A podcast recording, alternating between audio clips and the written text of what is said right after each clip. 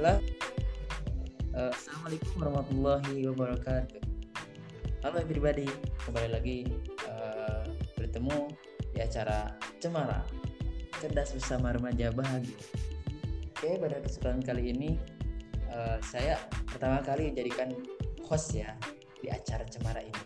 Nah, sebelum uh, ke pembahasan selanjutnya, ada kata, ada kata-kata gitu kan, tak kenal maka tak sayang, eh tak kenal maka tak aruf gitu. Jadi akan perkenalkan terlebih dahulu. Perkenalkan nama saya Ilham Maulana. Uh, saya di sini uh, host di acara podcast Cemara ini. Nah di sini tuh saya tidak sendirian ya. Saya ditemani oleh narasumber yang sangat insya Allah memberi manfaat buat kita semua. Oke, uh, gimana kabarnya Kak Akil? Alhamdulillah baik kak. Kak Ilham gimana nih kabarnya? Alhamdulillah baik juga nih. Jadi uh, kesibukan hari ini tuh apa ya kak? Kalau berbicara kesibukan, sebenarnya uh, karena emang sekarang juga masanya masalah pandemi, jadi ya nggak banyak sih kesibukan saya, cuman uh, kuliah dan biasa aja sih. Jadi nggak terlalu sibuk sih, saya bukan orang sibuk. Allah banget ya bukan orang sibuk tapi bisa menebar kebaikan kepada semua orang gitu kan. Insya Allah. Oke untuk mempersingkat waktu ya karena uh, waktunya itu terbatas. Oke, pada kali ini pada kesempatan kali ini kita akan bahas tentang uh, dengan tema tuh perilaku konsumen dalam Islam. Nah banyak perbincangan atau pertanyaan dari orang-orang itu supaya lebih jelas lagi ya kak. Mohon mm -hmm. apa penjelasannya dari kakak juga supaya bisa mendapat kebaikan juga. Nah ini yang pertama perilaku konsumen itu apa sih? Gitu, secara umum. Nah uh, perilaku konsumen. Jadi uh, ketika kita berbicara dengan perilaku konsumen itu pasti sangat terikat dengan yang namanya pembuatan keputusan khususnya dalam pembelian gitu. Nah jadi sebenarnya perilaku konsumen itu lebih ke proses proses uh, ya proses uh, aktivitas yang dilakukan uh, seseorang itu uh, proses itu kan kalau ada proses itu kan pasti ada tahapan-tahapannya kan. Nah itu uh, banyak sekali tahapan-tahapannya dari mulai pencarian terus ada pemilihan pembelian ada juga penggunaan terus ntar udah digunain terus evaluasinya apa. Jadi uh, perilaku konsumen itu jadi itu sebuah proses yang awalnya mungkin dari pencarian hingga akhirnya dia membuat keputusan dalam sebuah pembelian. Nah simpelnya kayak gitu. Oh jadi proses atau aktivitas untuk memenuhi kebutuhan atau keinginan kita gitu ya? Iya kak gitu. Jadi uh, ya proses tapi tujuan akhirnya itu pokoknya uh, biasanya sangat sangat erat banget uh, kaitannya dengan pembuatan sebuah keputusan kayak gitu ketika membeli gitu. Sip mantap mantap. Jadi uh, kak ini kan secara umum ya kalau menurut yeah. Ya. uh, pandangan Islam atau perspektif Islam gitu gimana perilaku konsumen? Nah, nah sebenarnya uh, antara perilaku konsumen dalam uh, Islam dan konven itu yang secara umum itu nggak beda jauh kak. Nah jadi uh, di perilaku konsumen yang menurut perspektif Islam itu uh, sebenarnya sama kayak nggak beda jauh sih sama aja kayak pengertian dan lain-lainnya itu itu sama sama-sama uh, untuk membuat keputusan juga sama-sama proses juga gitu. Nah tapi di sini ada beberapa hal yang membedakan gitu kak. Nah jadi uh, salah satunya yang membedakannya itu yaitu ada uh, nilai dasar, nilai dasar yang mana nilai dasar tersebut menjadi uh, fondasi yang kuat khususnya bagi uh, masyarakat kaum muslimin gitu dalam uh, ber, uh, berperilaku konsumsi gitu. Nah, apa aja nilai dasar tersebut Nah ini sebenarnya ada tiga sebenarnya. Nah, apa aja kak tiga? Nah jadi ini yang pertama itu uh, adanya keyakinan kepada hari kiamat dan kehidupan akhir. Nah, yang di mana prinsip ini tuh sebenarnya simpel, tapi uh, prinsip ini tuh dapat mengarahkan seorang konsumen, seorang pembeli, seorang pengguna itu uh, menjadi lebih mengutamakan akhirat daripada dunia. Jadi bukan semerta-merta kita uh, ber apa ber uh, apa perilaku konsumsinya itu mengkonsumsinya itu semata-mata ya ih cuman orientasi itu dunia dunia dunia gitu. Nah, tetapi ini juga kita orientasi uh, aslinya tuh orientasi tujuan uh, utamanya itu akhirat gitu.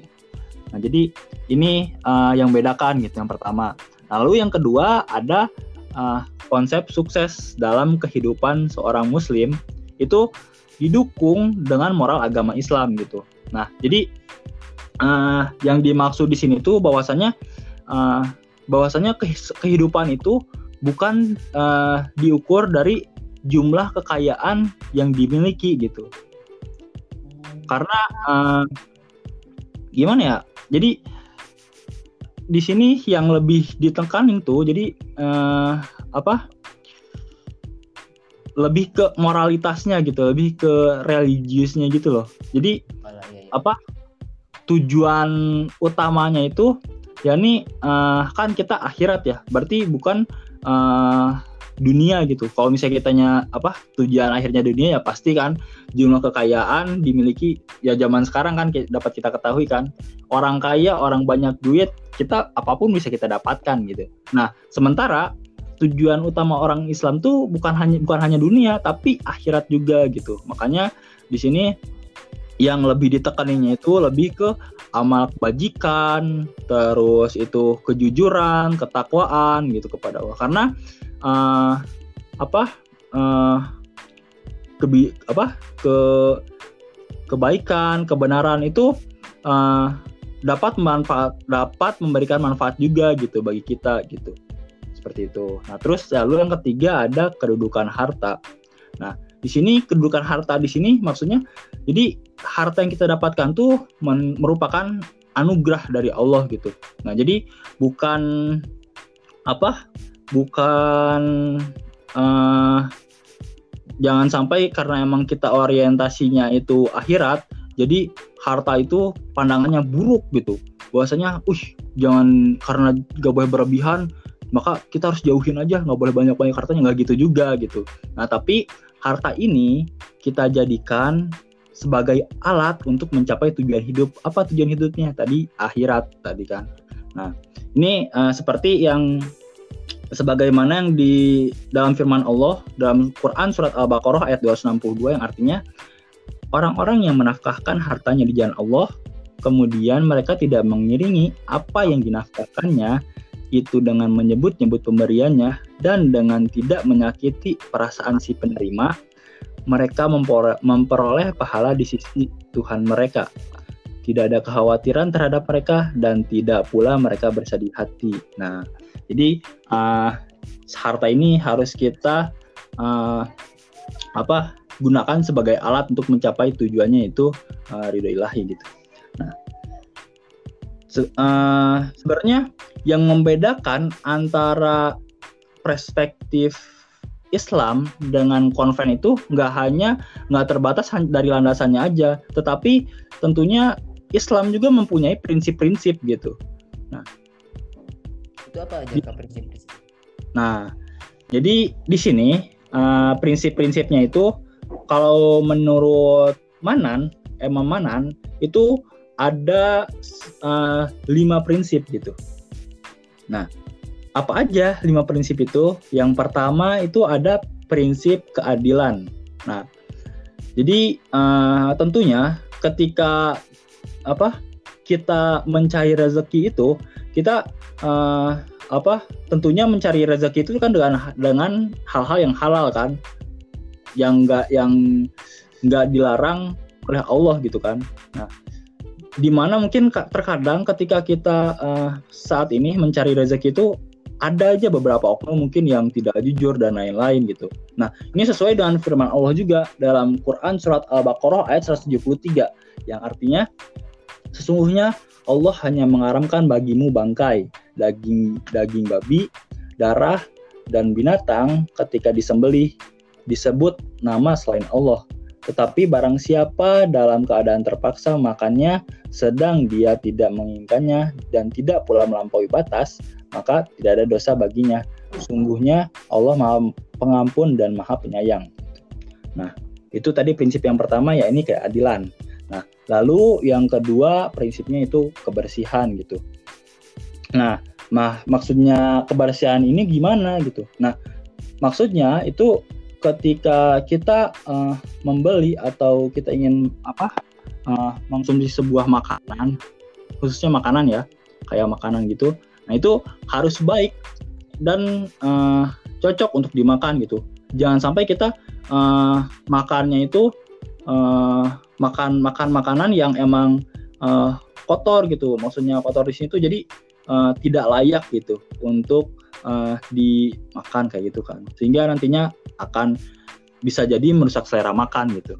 Nah, lalu yang ketiga ada prinsip kesederhanaan. Nah, yang di mana prinsip kesederhanaan ini uh, sangat krusial ya, karena prinsip kesederhanaan ini yang mengatur perilaku manusia uh, untuk apa uh, bergaya hidup itu tidak berlebihan, karena dalam apa uh, apa Islam mengajarkan bahwasanya untuk uh, melaksanakan atau uh, melakukan sesuatu itu dengan tidak berlebihan gitu kan. Cukup secukupnya gitu. Sebagaimana firman Allah dalam Quran surat Al-A'raf ayat 31 yang artinya hai anak Adam pakailah pakaianmu yang indah di setiap memasuki masjid. Makan dan minumlah dan janganlah berlebih-lebihan. Sungguh Allah tidak menyukai yang berlebih-lebihan gitu lalu yang keempat ada prinsip kemurahan hati nah yang di mana uh, prinsip kemurahan hati itu gimana sih caranya? Nah ini dengan cara mentaati perintah Islam gitu. Nah jadi uh, dalam ini tuh jadi uh, apa ya? Ketika memakan kita ketika kita memakan dan meminum makanan halal itu uh, bahwasanya uh, itu tuh sudah disediakan gitu oleh Tuhannya gitu. Sebagaimana uh, firman surat Al-Maidah ayat 96 gitu. Lalu yang kelima itu ada prinsip moralitas gitu. Ini dan prinsip utama gitu sebagai seorang muslim yang mana dalam uh, muslim itu diajarkan untuk menyebut nama Allah gitu sebelum uh, menyatakan uh, atau uh, melakukan sebuah aktivitas. Nah, jadi itu Kak prinsip-prinsip yang membedakan antara Islam dengan konven. Wih, mantap banget asli. Jadi intinya dari atas tadi yang pertama ya, kita tuh jangan cuma di dunia gitu, jadi akhirat juga dan uh, kita tuh maksudnya harta tuh jangan dipandang buruk enggak, jadi harta juga bisa menjadi jalan buat kita menuju Iya betul sekali. Kan, ih udah banyak panjang banget ya penjelasannya udah pasti paham ya teman-teman marah ini kan oh dengan penjelasan keren. Nah selanjutnya yeah. yang akan saya tanyakan itu uh, dari perilaku konsumen itu so pastinya kan ya ada yang mempengaruhinya gitu ciri-cirinya apa yang mempengaruhi atau hmm. Nah, uh, tentunya apa ketika ada uh, pihak konsumen itu pasti ada hal-hal atau faktor-faktor yang mempengaruhi terjadinya pihak konsumen tersebut. Nah, di sini ada beberapa. Jadi uh, maksudnya ada beberapa nih di sini. Jadi yang pertama itu ada faktor eksternal dan faktor internal gitu. Yang mana faktor eksternal itu biasanya diliput uh, dipengaruhi oleh uh, kayak keluarga, terus kelas sosial, kebudayaan, uh, kelompok referensi dan lain-lain gitu. Nah, contohnya ketika kita nih misalnya uh, beli gadget nih misalnya. Nah, ternyata keluarga kita itu biasanya belinya uh, di satu merek misalnya. Contohnya sukanya Xiaomi. Itu uh, keluarga kita rata-rata pakainya Xiaomi gitu. Nah, akhirnya ketika kita mau beli HP juga itu uh, terpengaruh gitu oleh keluarga kita gitu. Jadi udah aja kalau misalnya mau beli HP Xiaomi aja, nah kayak gitu. Terus ataupun kayak kelas sosial gitu. Jadi karena mungkin uh, kita kan misalnya ada HP tuh yang murah tuh yang 2 juta atau 3 juta. Adapun juga yang mahal tuh kayak yang 5 juta ke atas kan. Nah, ketika kita masuk uh, di sini ada kelas sosial dan apa uh, misalnya ini teman-teman apa yang satu pergaulan kita tuh uh, belinya HP-nya itu kan mahal-mahal tuh. Makanya kita juga karena termasuk uh, apa uh, kelas sosial yang emang mungkin menengah ke atas mungkin ya karena emang banyak duit ataupun apa maka kita juga pasti belinya yang mahal gitu kan. Nah itu sangat mempengaruhi. Nah lalu yang kedua ada faktor internal. Nah yang faktor internal tuh itu yang mempengaruhinya itu ada seperti motivasi, ada juga gaya hidup, kepribadian gitu. Dan mungkin belajar dari eh, hal-hal sebelumnya gitu yang pernah diakuin gitu. Seperti contohnya uh, ada nih orang yang gaya hidupnya itu uh, apa sih hedon, boros. Jadi apa-apa tuh pingin yang paling baik gitu pingin wah pokoknya pingin yang mahal pingin apa pokoknya boros banget tuh. Nah itu bisa jadi nah itu bisa mempengaruhi ketika orangnya itu pingin uh, gaya hidupnya itu pingin yang uh, bagus pingin yang mewah gitu yang wah banget gitu. Itu pasti mereka mengincarnya tuh hal-hal yang uh, mungkin bisa lihat merek gitu kan mahal bagus gitu. Nah itu yang diincarnya itu kayak gitu gitu.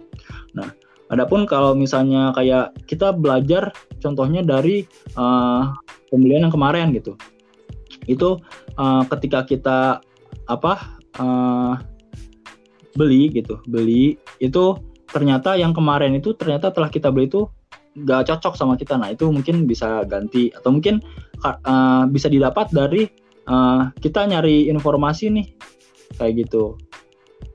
Nah, terus yang selanjutnya ada faktor kebutuhan gitu. Nah, ini juga apa yang melandasi gitu seorang untuk membeli gitu. Adanya faktor kebutuhan. Contohnya ketika uh, apa kita uh, sehari-hari kan di rumah nih ya, pasti kan kita kan butuhkan makanan gitu. Nah, di sini terjadi timbulnya uh, kebutuhan, kebutuhan si konsumen untuk uh, apa untuk yang membeli bahan bahan-bahan kebutuhan primer gitu seperti beras dan lain-lain gitu. Dan ini kebutuhan gitu yang mana kalau misalnya nggak beli ya tahu sendiri kan kita kelaparan gitu. Hmm. mau makan apa gitu kan. Seperti itu. Lalu yang selanjutnya ada faktor lingkungan. Nah ini faktor lingkungan tuh biasanya dengan uh, apa orang-orang di sekitar kita gitu terpengaruh gitu. Nah misalnya uh, karena emang orang-orang di sekitar kita itu suka pada belinya itu uh, baju-baju bagus itu berbrand-brand mahal maka kita juga pasti kan kalau nggak beli kan minder kan? Biasanya gitu nggak ya? sih iya kayak gitu. Biasanya jadi minder gitu. Jadi uh, kita juga pasti belinya yang bagus gitu kan. Nah kayak gitu.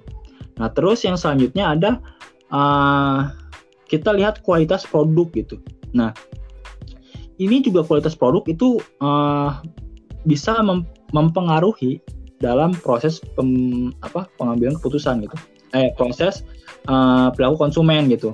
Nah, jadi ketika apa kualitas produk itu bagus, nah maka uh, si konsumen itu nggak akan segan kan buat beli. Oh ini bagus nih, kayaknya cocok buat dibeli. Nah, berbanding halnya ketika produk kualitas produknya itu jelek, walaupun itu murah, tapi itu akan apa gimana ya kalau misalnya uh, konsumen itu kadang-kadang ada yang berpikiran kayak gini, ih ngapain sih kita beli produk uh, yang ini murah. Ya emang murah sih murah. Tapi kalau misalnya emang sekali pakai cepat rusak nanti beli lagi buat apa gitu kan? Nah kadang ada kayak gitu gitu.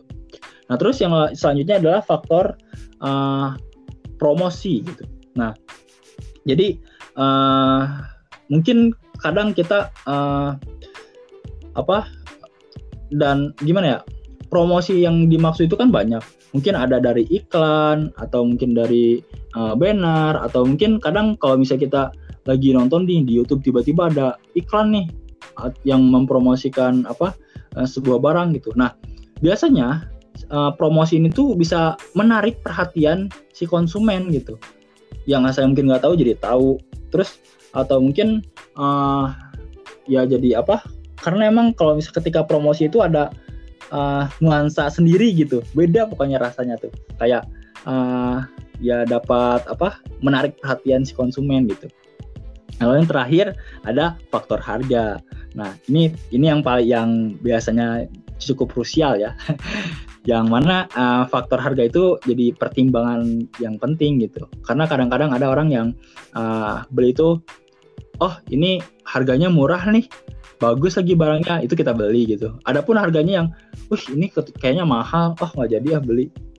Nah, jadi uh, itu mempengaruhi gitu ketika kita saat konsumen membeli uh, sesuatu gitu. Nah, jadi itu kak yang mempengaruhi gitu. Wih mantap banget ya. Kayak intinya dari sering mempengaruhi perilaku konsumen ini tuh uh, ujung-ujungnya pasti jadi harga gitu. Karena waktu yeah. semua tanpa ada harga itu kayak gimana gitu kan orang-orang tuh meskipun ada faktor ini ini ini. Ya kalau nggak tahu harga atau harganya mahal atau apa itu ya. Jadi sangat krusial banget ya faktor harga itu yang terakhir. Iya, betul sekali kak. Ih oke. Okay. penjelasannya uh.